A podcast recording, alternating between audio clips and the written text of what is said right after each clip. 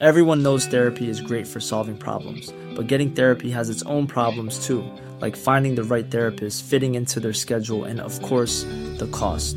Well, BetterHelp can solve those problems. It's totally online and built around your schedule. It's surprisingly affordable too.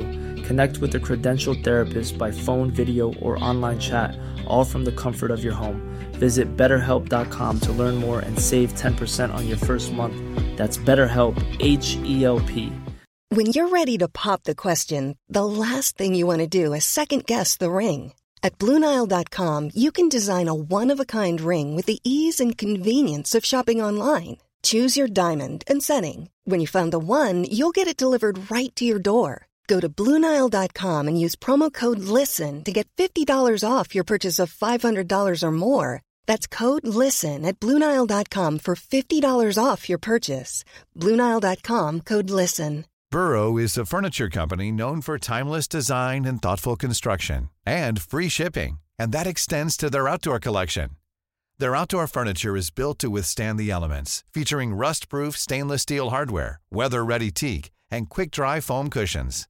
For Memorial Day, get 15% off your Burrow purchase at burrow.com slash ACAST and up to 25% off outdoor. That's up to 25% off outdoor furniture at burrow.com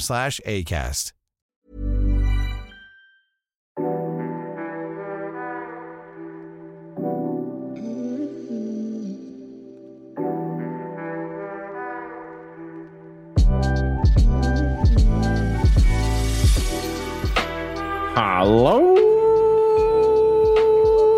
there, and welcome to the Untitled Film Podcast. Not with quite as Callum bad Johnny. as the bit of, of radio that went out. Not radio, podcast, whatever it is we do every week. You know, been doing it for so long, can't even know, remember what we're talking about. It's a blur. It's all a blur. I can't remember what we've reviewed. I can't remember. I can't what- remember. I didn't put out a question this week. I'm sorry.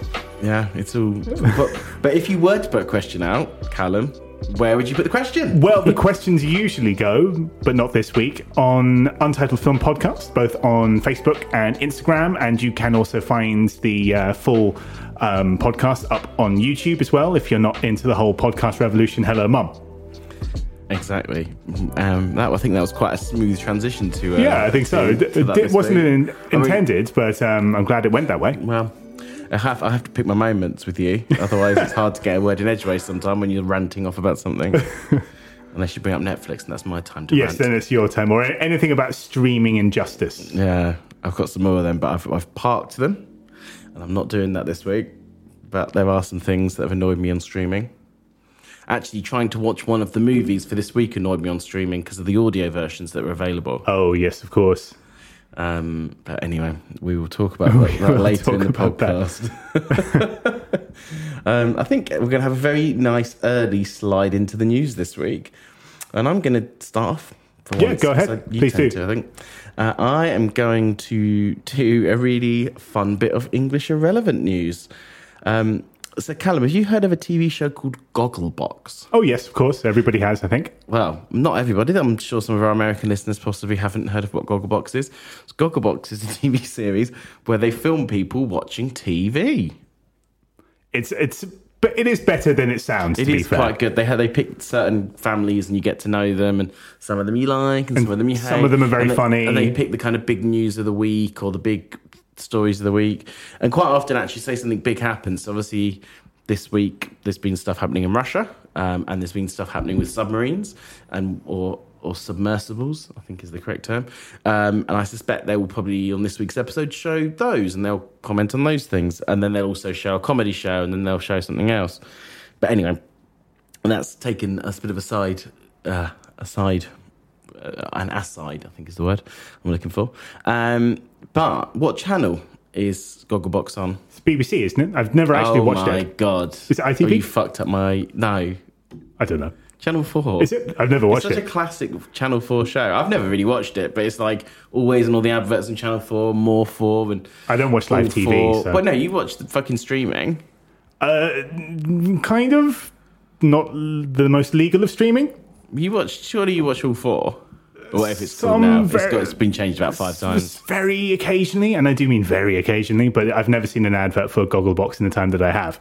Well, you are fucking behind the times. Yeah, I just I, I don't watch it. Wow. Anyway, ITV tried to poach you. That was my story. And I thought it was going to be a big revelation for you. and you fucking No, don't know I'm- which way is up. I, so I, what is the point? I've never seen Gogglebox. My mum has. If my mum was here, she'd be very annoyed at me probably. But it's big. It would be, anyway. It would be big news in, in England if ITV got it. It's it would be the biggest scandal since uh, Channel Four got the Great British Bake Off from the BBC. I would say, um, and that for anyone in England was a scandal.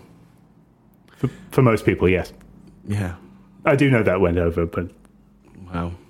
that's probably the only bit of news that I Do, do, your know. A bit of boring film news from actually- some American people. Oh yeah, no, it is. Oh, the writers' strike. Meh, meh, meh, Well, actually, no, uh, because um, I uh, I was just saying just before we started recording that uh, I had a bit of morbid news, but then I had to swap it out for something because it was a bit too morbid. Uh, because, Get on with it. So this is actually something I'm not particularly interested in. It's just that the more interesting stuff, it would be quite a downer for Oh, this so podcast. what if you're not interested in it? Why should we be interested in it? So uh, Luke Wilson, Greg Kinnear, who I do like a lot, and uh, Molly Parker have set for a baseball film called You Gotta Believe. Sounds like it's coming straight to streaming near a streaming service near you. Um, so Wow, what an interesting piece of news. directed by Ty Roberts, who previously previously worked on uh, another baseball movie with Luke Wilson. You know, wake up, That's everybody! Luke. I can't even bother to say his name. It's the, not even the good Wilson. Uh, no, that's true. It's uh, not the most exciting. It's the Although least actually, exciting. I would argue the better Wilson in Rushmore, but that's. Do you mean um, the Royal? Tenenbaums? Yeah. I do mean the Royal Tenenbaums. And so it's about a, a father who's dying, whose dream is to put together a little league team, and Luke Wilson. What Field of Dreams? It's a very similar plot, I, I grant you. Even the Deadline article says a plot that's strikingly similar to um, uh, Field of Dreams. Um, but baseball movies don't really have a purchase over here. I think the only one really, like Field of Dreams, is the one occasional hit, and I think uh, A League of Their Own is quite well known here. But otherwise, they just it just isn't something we're interested in. So probably unlikely that this is too. But it really is just a case of there was something more interesting, but it was a bit too grim for today. And uh, so I had to go with something quite quick and, you know, Anyway, on to the news that people might actually care about. so, a few months back, we reviewed the series The Bear, um, which we both gave rave reviews for. There was a couple of really outstanding episodes. It's got a season two, which for those of you in the States, you probably already got access to it. But us in Britain, as ever, are behind the times. And we are getting it. I think it's the 19th of July. It's early July or mid July. Uh, and it will be coming to Disney Plus. But what we do have, which they didn't have in the States, is the advantage they will all drop at once, which Disney Plus doesn't always do, which is quite exciting. So, yeah, The Bear season two is going to be on streaming service near you before they probably cancel it for some form of form of tax relief in a couple of years' time. quite quite depressing. And that's good for a season like The Bear because those episodes are only half an hour long. And I think with a show like that, it's kind of made to be binged, really. It's not really made to be watched in little piecemeal, episode by episode. Um, second bit of news for me is that um, a little while ago, I mentioned that Ethan Coen was moving out on his own because Joel Coen had already moved out on his own with the adaptation of Macbeth, and Ethan Coen had yet to do a thing by himself. And that was the announcement of the film Drive Away Girls. Now the trailer has just dropped, and it stars Geraldine Viswanathan, who's you know one of the big indie girls at the moment. Matt Damon is there. Um, you've got a bunch of um, American character actors as the Coens like, like uh, Bill Camp and people like that, and it looks really fun. It's kind of a almost um, uh, well a getaway driving movie, like um, it gave me the vibe of something like um, Baby Driver or something like that. Why are you turning me down? Can, you turn me back up, please? Well, I feel like I should take this show over. I think, you know, I'm just not getting enough from you this episode, so I thought I'd turn you down. Okay, can can I uh, come back? Are you going to be interesting Well, this one is more interesting than the first bit of news. if you say so? it's a Coen Brothers, or half a Coen Brothers movie. Oh, Jesus, that was too loud. half a Coen Brothers movie, and Half um, as interesting, some would say. Joel Coen is Great YouTube channel, by the way. Half as interesting. Uh, Joel Coen was very interesting on his own. Um, I think uh, we should give Ethan Coen the shot at being interesting on his own. Um, Macbeth was very good. I, I liked Mac- his uh, Joel Coen's version of Macbeth a lot, and I like Geraldine Viswanathan a whole lot. Surprised that the Coen brothers news isn't interesting to you. oh, it is. It's just not mind blowing, you know. Anyway, I'm only taking the piss. Um, any more to say on that? no, no, just that. Fair enough. Um, now I have played with your microphone volumes. We can go into quite nice and quickly today. I think. I think I've kept a good leash on how long we've by. talked about things. Um, we can go into the main part of the podcast. Um, and we, we're going to review two things that I am quite excited to review today. Um, Callum, what two things are we going to review? Well, the first is actually a double thing because um, there are two seasons of this show, but the first season is called Tear Along the Dotted Line. Uh, it's based on an Italian graphic novel. It's uh, semi autobiographical, it's kind of a comedy drama. And uh, he put out a second season, uh, which just came out in June. Both of them are available on Netflix called This World Can't Tear Me Down. Uh, which deals about slightly different subject matter. Where the first is sort of more of a coming of age, this one's more political, and then we're going to pair it with uh, the film Persepolis, um, which came out in 2007, I believe, based on the graphic novel of the same name, uh, which again is a autobiographical novel. That one is um, a lot more political, uh, where the first one kind of deals, kind of dips its toe in. Well, you say novel though; they're both graphic novels. Yes. So Zero Calcal Zero Calcare, I'll say his name right. Um, writes has written a series of novels, and both of these are based on one of his. I actually don't know if the new season is based on one of his graphic novels, but the first season was certainly based on the kind of graphic novel that made him big. Um, and obviously, Persepolis is based on a graphic novel as well, which um, everyone should read if they haven't read it. Um, both are quite heavy. Um, Yes. Have comic moments though that kind of get you through the heaviness, um, and both have very heavily involved creators. Um, I think they're both directed by the person who made the graphic novel. In Yes, both they are. cases. Well, one, and one is co-directed. Um, Yeah. um, Persepolis is uh, co-directed by the um, Marjane Satrapi. Yep. And although she has actually gone on to direct lots of She has. films independently now, um, she very much has. live action ones, but including the Mary Marie Curie movie that was on uh, Amazon Prime. a yes, I think ago. she's directed something like four or five films now. Yeah. Uh, so yeah, no, she's a, uh, quite prolific on her own now. Absolutely. Uh, if you don't mind, I will go do a quick synopsis Yeah, go of nuts. Tear, Acon- Tear Across the Dotted Line and um, uh, and This World Can't Tear Me Down. Absolutely, yes. So, Tear Across the Dotted Line, uh, cut to zero car car. I've, I've said his name so many times in the last week correctly, and as soon as you put stick a microphone in front of me, I can't say anymore. Zero car calcare, which apparently means like zero lime scale. Oh, really? But that's his. That's not his real name. no, of course. I, I figured it was a um, pseudonym. Pseudonym, a pen anyway, name. yeah. Um, and he is in a bit of a negative headspace, going to some form of event. And he flashes back to the past and tells the story of him and his friends that kind of are leading up to this event. Um, and he doesn't seem to be particularly pleased about going to this event. And along the way, uh, you meet a, a, a girl called Alice that he says he can't remember her name, and her name is slightly robotic in tone. Uh, you meet her, um, his friend uh, Secco, who always wants to go for ice cream whenever anything gets tough. And I've forgotten the name of her, her, uh, his third friend. But anyway, she is Sarah, I think it is. I think it's Sarah. Yes, it is. I've got Um, IMDb up. a- well, see, it is in there somewhere. um, she's a bit of a know-it-all, um, but also his kind of conscience. But he also has a conscience that is a follows him around that is the in the shape of a giant armadillo.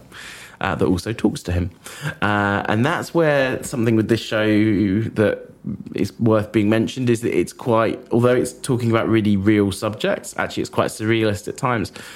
And it, there has been comparisons to BoJack Horseman in that regard, in that the, the using of animals for certain people um, to denote certain the type of person they are and the characteristics they are. There's also these kind of surreal flight of fancies, and it's kind of very meta, and that's something that's carried through to the second season. And I don't want to spoil the ending of the first one. Uh, the second season is, I think, fast forward. I think about five or so years until post COVID, uh, and he is um, going to. Uh, no, he's not going to something. He he bumps into an old friend he hasn't seen for twenty years, the same time he bumps into this old friend, he starts noticing that these neo Nazi posters have been put up around his town that all relate to um, these this family of immigrants that have been moved into a local apartment. Uh, and this is a family that has been moved around the edges of Rome into the poorer parts of Rome for a few months. And every time they get moved around, these neo Nazis start appearing and coming out of the woodwork. Uh, and again, it's about him, Secco, and um, him, Secco, and Sarah, and their navigation of this. Callum, what did you think? Yeah, it was all right. No, no, it was no, it was truly excellent. I thought it was really, really good. Um, what it reminds me of is growing up reading graphic novels because, uh, to be honest, it hasn't been something I've indulged in quite a few years, but I remember as a teenager uh, just how important it was because my brother Rory was uh, a lot more into graphic novels than I was.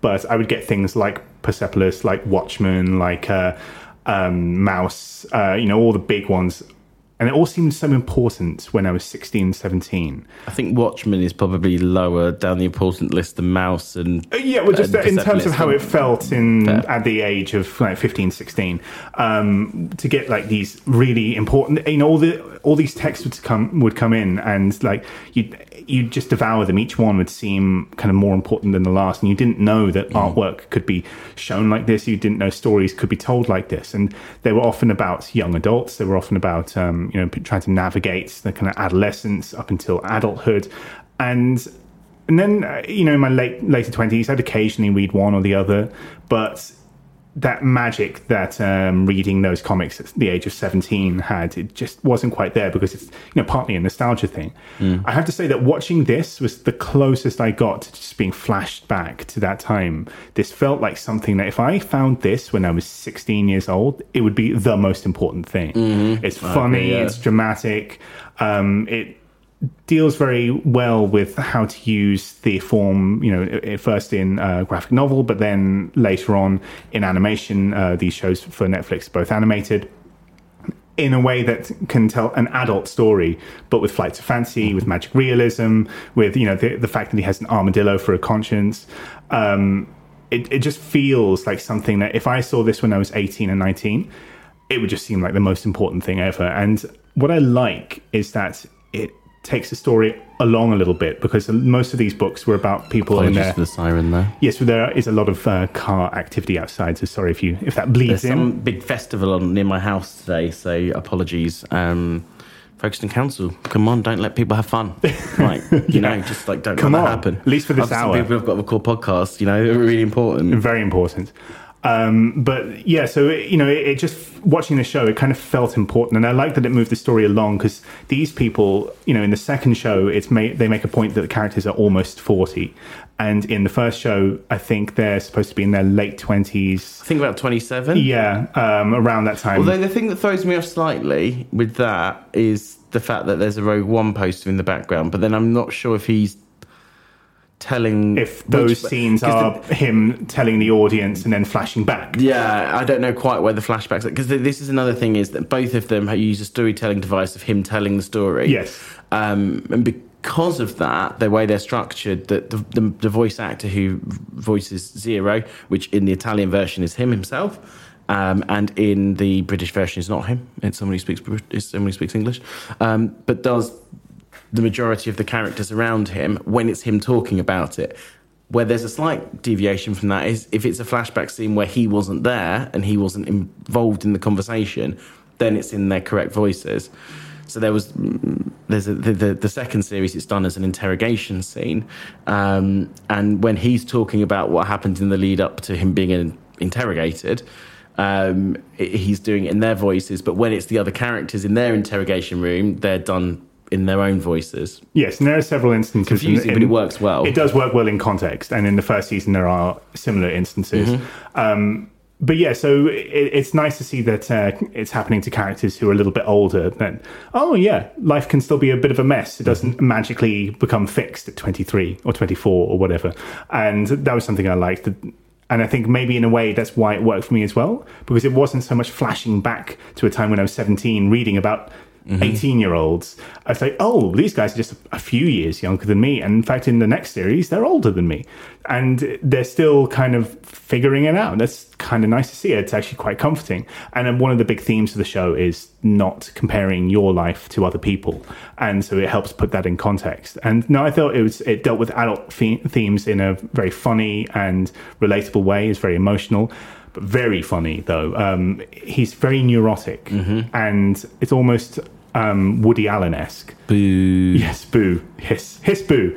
Uh, but we, we can find new Woody Allens now, like um, who aren't um, accused of horrible things. So uh, this They're be one of get them. him. That's the police there. Going to get Woody Allen. Yeah, go on, get him, lads. But yeah, no, I liked it a lot. And uh, your thoughts, Johnny? So I really pushed to do this. Um, I watched the first season a little while after it came out. It just popped up on my Netflix one day, and I've got a, a complex relationship with adult cartoons because I love some of them. I love like BoJack Horseman and things.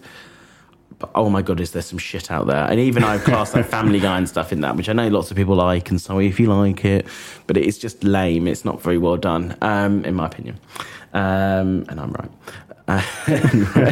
Um, but yeah, in, and I think you're right that a lot of the stuff that is really good quality um, actually tends to be the kind of almost like teen fictiony ones that are kind of in the middle.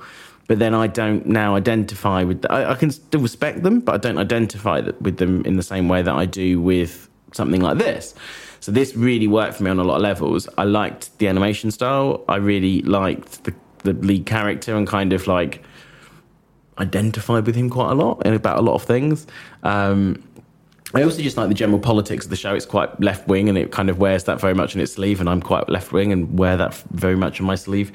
Um, I like the depictions of people that because the other thing you get with a lot of and this is something where these comics and things quite often are better at doing is when you watch TV, everything on TV it tends to be upper middle class people to rich people and nothing below that because that tends to be the people that can afford to become an actor or a writer or all these things. Not you know, not Or a always. mic hitter? Um, but actually, I think in a there's quite a few, especially with, with the kind of growth of web comics and that kind of thing. There's quite a few people who aren't from those backgrounds who do it in this, you know, in their spare time, um, and can do these these things. Um, and I think it's nice that it shows someone from that background who's not necessarily. Um, yeah, who's from that. So there's just a lot of things I like about it. Also, the, the soundtrack slaps. Like it has so many good tunes in it. so good. Yeah, Really liked it. like really good like what was it what would the word be like i don't want to say indie but lots of kind of like good music basically Yes. like i don't no i mean like the soundtrack the songs they've picked give me some examples callum tell me Um, there's M83 in there. Uh, Band of Horses closes out the first season. Uh, so kind of indie vibe. Mm. Um, bunch of bands actually I wasn't that familiar with. A lot of Italian music, but in a similar Yeah. kind of style to indie rock, but also um, kind of more synth indie as well. Um, and something I don't think we've really touched on is that both. So, the first season, the the overarching storyline, I think, is of of loss. I would say, um, and again, I don't want to give too much away for anyone who hasn't seen it. Um, and then the second um, storyline, I think, is just you know, there's there's a certain level of politics in there, but it's also not judging people and. Um, it's very anti-racism and anti-fascist and, and things like that. So they're you know they're quite dark, overarching, and, and growing apart from people as well. As and get on a personal level, it's a lot about guilt because Mhm, um, guilt, yeah, yeah, he feels very guilty about not staying in touch with this guy that he lost touch with and Mm-hmm. then came back into his life only to find that things have changed. Exactly. So now it um, yeah. Uh, I just like a lot about it. Really, um, there's not much I don't like about it. Really, uh, yeah. I, th- I think maybe that some of the secondary characters are maybe at times a bit two dimensional, um, and and maybe it's a little bit self-absorbed at times. But then I think that's kind of quite knowing, and I think it calls itself out on both those yeah, I, th- I think it does. It does often. Um, so, for example, uh, this is something that's lost in the English dub, but uh, they make fun of his voice, and of course, it's the real guy Mm. voicing himself. And said, "Who's going to be complaining about my voice?" And then a snapshot of all these. Uh, Italian newspaper clippings saying, "Oh, his voice is rubbish. Who's this guy voicing it?" and things like that. Mm. So there's a lot of self-knowing things. Maybe they could have had slightly tighter control on where exactly we are in the timeline as well. Like you said, it's Yeah. like, wait a minute, is he 38 there, or is he flashing back to 28? I think the second season did a much better job of that. I think the first season, where there's kind of three, almost like three timelines going on at once, it doesn't always do such a good job. yes, yes, But I'd then I suppose the other problem you get with that is though, I, uh, you know, I respect that it kind of tries to be grown up and say you have to remember this dude instead of trying to do that thing that some things do where it'll pop up in the corner 1993 1997 of course. It- vienna in big writing across Yeah. the screen or something so it's kind of like uh, it's you're damned if you do, you're damned if you don't. They could have done something like tech change his t-shirt or something between the three Maybe. time zones or so, ti- times or something. But even then, they make a joke about that uh, Mm-hmm. because, as you say, the second season is uh, framed around uh, this interrogation, and um, he makes a joke about how um, oh, I was supposed to look beaten up here, But I but I tell forgot to tell the animators. And then they have this joke where he goes to the animators, "You're going to have to do all that work again." The animator just looks about ready to kill him. and then they're like, "So this is the compromise we came out with," which I really enjoyed as well, and I can probably believe happening. Yeah. um, yeah. But no, I really love it. But yeah, any more to say? on No, that? no, no. I think uh, we've covered quite a lot. Well, that brings us to the advertisement break, and when we return, we will talk about Persepolis. Ryan Reynolds here from Mint Mobile. With the price of just about everything going up during inflation, we thought we'd bring our prices down. So to help us, we brought in a reverse auctioneer, which is apparently a thing. Mint Mobile unlimited premium wireless. Ready to get 30, 30, bit to get 30, bit to get 20, 20, 20, bit to get 20, 20, bit to get 15, 15, 15, 15 just 15 bucks a month. So, Give it a try at mintmobile.com slash switch. $45 upfront for three months plus taxes and fees. Promo rate for new customers for limited time. Unlimited more than 40 gigabytes per month. Slows. Full terms at mintmobile.com. Everyone knows therapy is great for solving problems, but getting therapy has its own problems too, like finding the right therapist, fitting into their schedule, and of course, the cost. Well, BetterHelp can solve those problems. It's totally online and built around your schedule. It's surprisingly affordable too. Connect with a credentialed therapist by phone, video, or online chat, all from the comfort of your home. Visit betterhelp.com to learn more and save 10% on your first month. That's BetterHelp H E L P.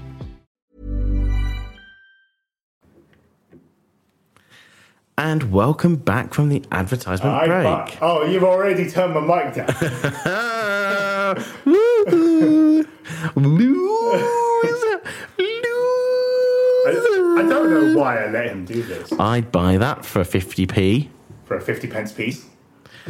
which is worth probably about the same as a dollar now. The pound, no, the other way around. It's probably worth about five five cents because the pound is plummeting as we speak.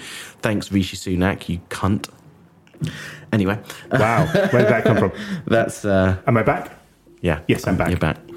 Anyway, Should we get on with the uh, second bit? yeah. So, Callum, tell us about Persepolis. Okay, so Persepolis is um, co-directed by the subject of the comic, um, Marjane Satrapi, and it's set in 1970s Iran, and it watches as the events unfold.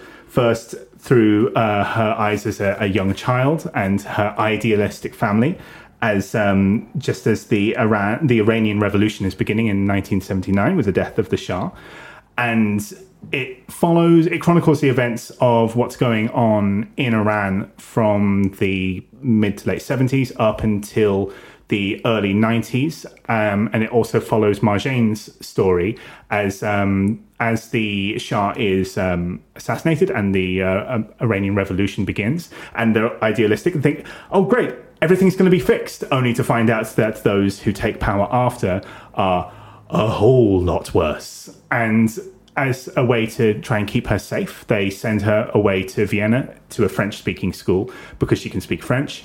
And it chronicles her time there and just how much of a rough time she has before she has to come back.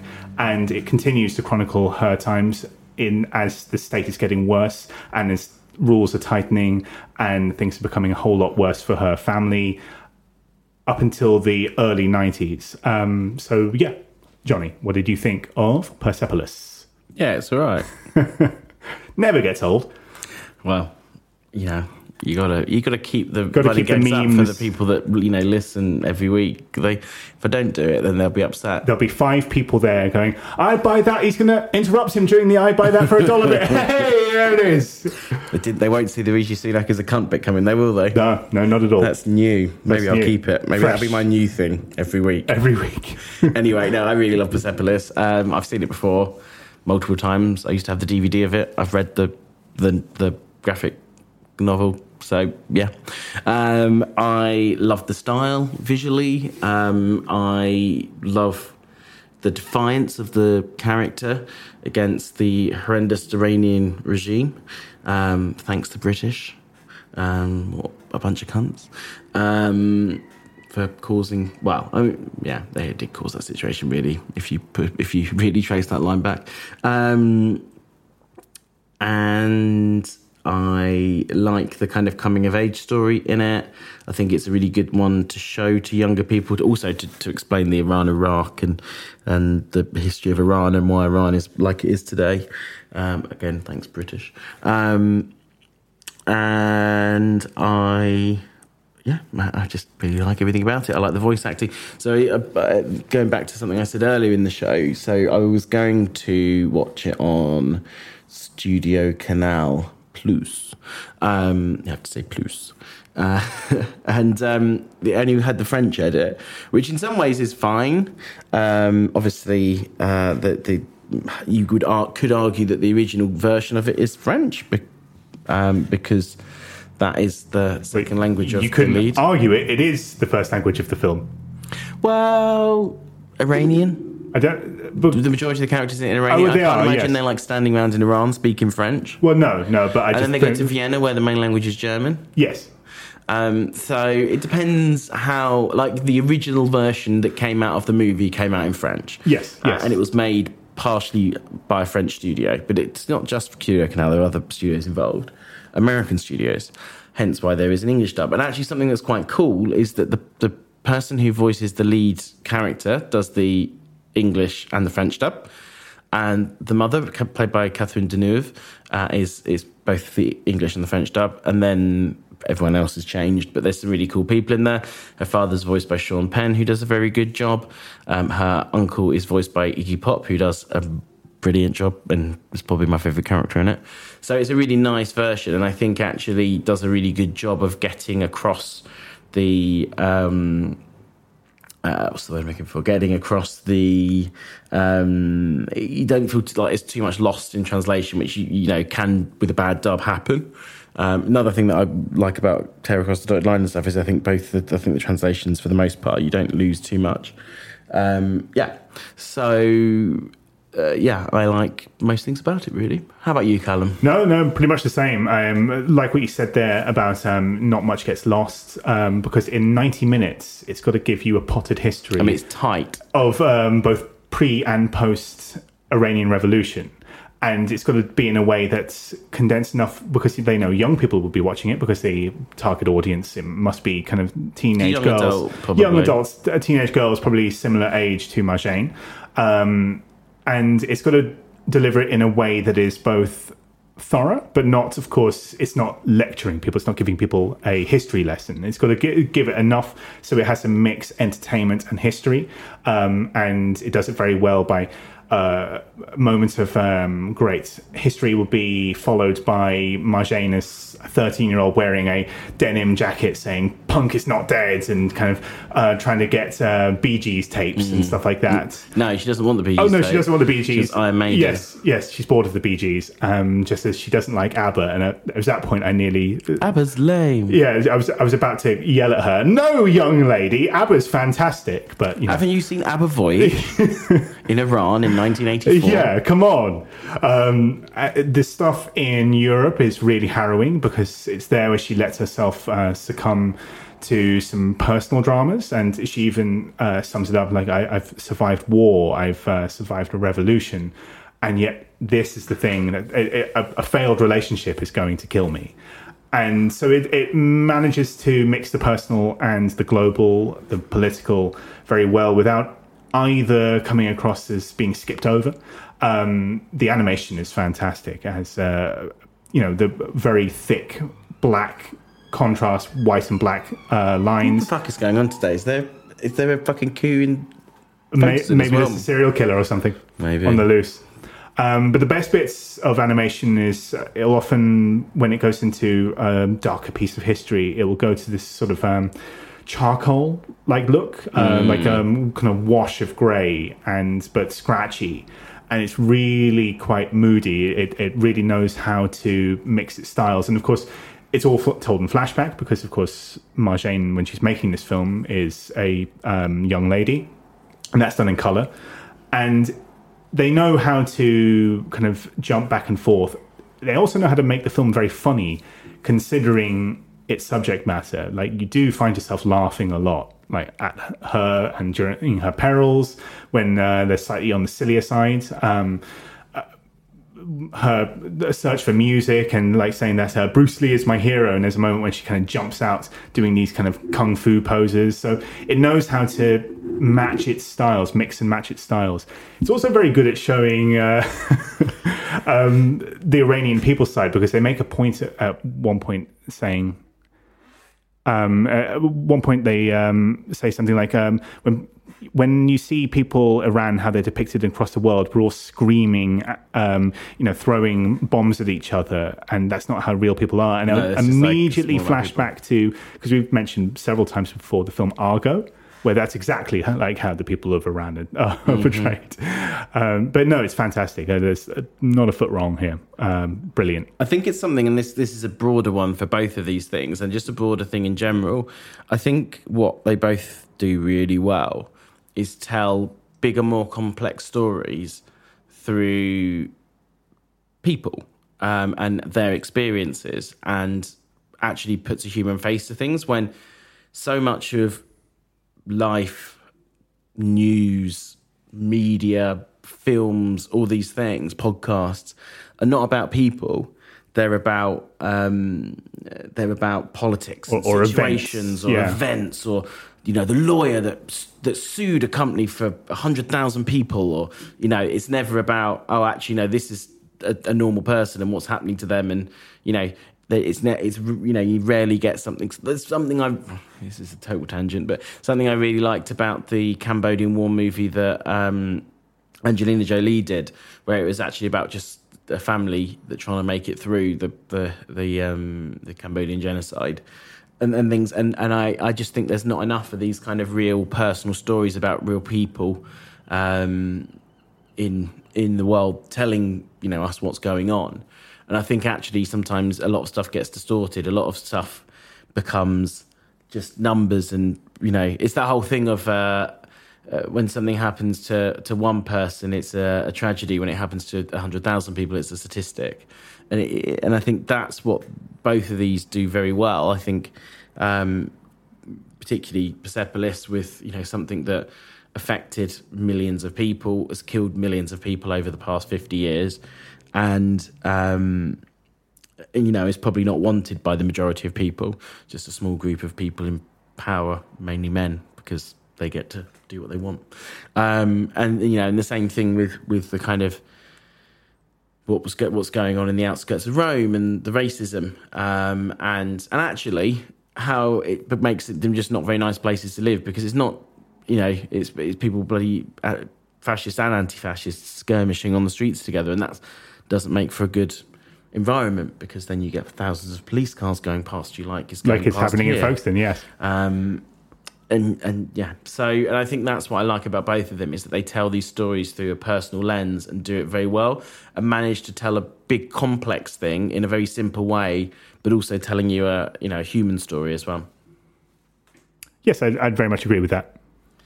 But yeah, any more to say about them? Uh, I don't think so. I think um, I think I think we've pretty much covered our bases. I think. I think that rounds us up nicely. So, Callum, uh, tear across the dotted line, and they will never.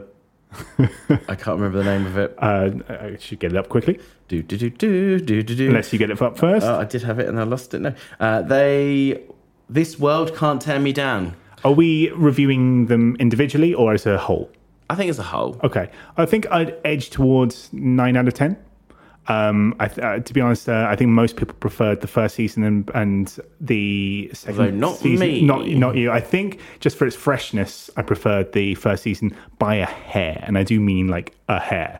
Um, so I think, uh, yeah, as a whole, nine out of ten, um, and both I think are comfortable nines. It's not like one is a ten and the other's an eight. So I'm I'm, clo- I'm rounding up to a nine. I think uh, both are quite comfortable nines, but one, if I would got into the microscopic of the review, uh, it would be slightly different. And I do mean a hair. So nine out of ten overall. It's just a fantastic show. It's very funny and and moving and personal, and it's the kind of feeling that comic books should give you. I'm going to give it both a 10 out of 10. Ooh. I just really love them. I can't really fault much. Even when I started to come up with a thought, I thought, no, actually, it's quite smart in the way that it does that. Um, and I just think people need to watch them. I think they're that good. I just think Blimey. everyone should watch them, and then they'll learn more about themselves and more about society, and more about mental health and more about racism, particularly in Italy. Um, and I think that's what people need to do. Watch them right now. You heard him, folks. Um, but yeah, no, I really love them, and I'm sure I could pick holes in them, but no, I just I think they're great. And I think the other thing is goes back to a point you said. It kind of reminds me of those things that I watched when I was like 18, 16, 18, and was like, well, man, this really gets me. I, you know, just you know, catch you in the ride, just really gets me. But actually, in a way that when I read those things now, I cringe. But actually, actually, no, I don't cringe. Catcher in the Rye, but that kind of stuff. It's now nice I to have that feeling But again. actually, when I watch this, I don't cringe. I'm like, no, they're bloody forty year olds. They're older than me. Yeah, They can exactly. act like this. So anyway, yeah. it, it is nice to have that feeling again. That feeling has been lost for a long time. Like I can watch things and enjoy them, but there is a case for soul deadening that's you know happens in your thirties and beyond. And when a show cuts through that, or a film, or whatever, or a book, or whatever, cuts through that, and you go, "Oh, thank God! I didn't know I could feel like that again." So yeah, thank God for this show for that Yeah. reason. Yeah. Uh, taking all the cynicism out, really love it. And That's perfect. It's a 10. Um, everything about it is, is brilliant. Um, and it's often said that when we really, really like something, our reviews are quicker because there's not a lot to nitpick on. So our reviews were There's no both. rants we could go yeah, into. there's not really a rant. It's like, yeah, it's really great. I love this thing. I really love this thing. And I love that thing. What did you love, Johnny? I well, I loved loved everything thing. about it, and I just agree with everything Yeah. you've just said. Any more to say? Nah, I think I think we just loved it. so yeah, I know I just loved it. Everything about it is perfect. Um, just on a personal note, it was one of the first comics during that time when comics were, you know, getting me, man, and. Uh, uh, everything felt fresh and new and amazing. It was one of the first. So I think Maus was the first one that um, I think my uh, godmother gave me, and this I think was her present when she realised that I liked Maus. I think was this was her present either the next year or the year after. So for a little while, it became a thing. Like I'm going to get a comic. And it's going to be really important as a present from my godmother. Which one is it going to be today? Persepolis, never heard of it, but let's get reading. And yeah, so on a personal level, is one of the first kind of important comics I read. Yeah, no, I agree. I yeah, really love it, and it kind of helped start off a period of reading lots of those things. Um, I to be controversial. was considering giving it a nine, and actually, my reason for giving it a nine Kill him. is kind of ironic in that I wish it was a bit longer. Okay. I want to see more of what she did as soon as she arrives back into France a second time. And I swear there is a Persepolis too, and I swear that does go further into that. And I felt, and I think they were both out at the time the film came out, and I wish it was. there are several books, but I don't think it's about further stuff. I think it's just more fleshed out because it's a comic book. Kind of like we were talking about with hmm. Scott Pilgrim the other day. I think. But yeah, I think that's it. I think there could be a bit, a few more bits that could be a bit more fleshed out. And I do feel where it feel something that it does that I kind of like, but I don't think it has the courage to do it enough. Is the way it kind of cuts between chapters in the book. So it will just like fade to black and go to the next one. But then they don't always do that. So I think there's just something, uh, uh, something kind of in the the editing and the structure that just doesn't sit 100% with me. So Okay. for that, I'm going to knock one point off. But it's close 10. And if you'd got me on a different day, maybe I'd have said 10. So this is the last episode, everybody. I hope you enjoyed this. No, I'm kidding. Well, I think we've both given it a pretty, both pretty, pretty fair good. shake, I think. Yeah. Yeah. So Two 9.5s. it's all thumbs up. Thumbs up from uh, the two Johnny's podcast, whatever it's called this week. whatever we've decided on. It's only been a year, folks. the Untitled Formula One podcast with Callum and Callum. And potato.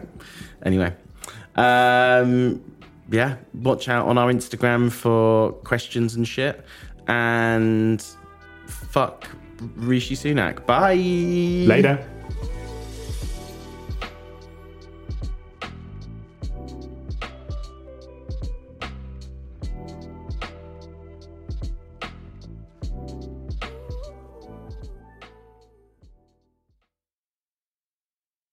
Thanks, Rishi Sunak, you cunt.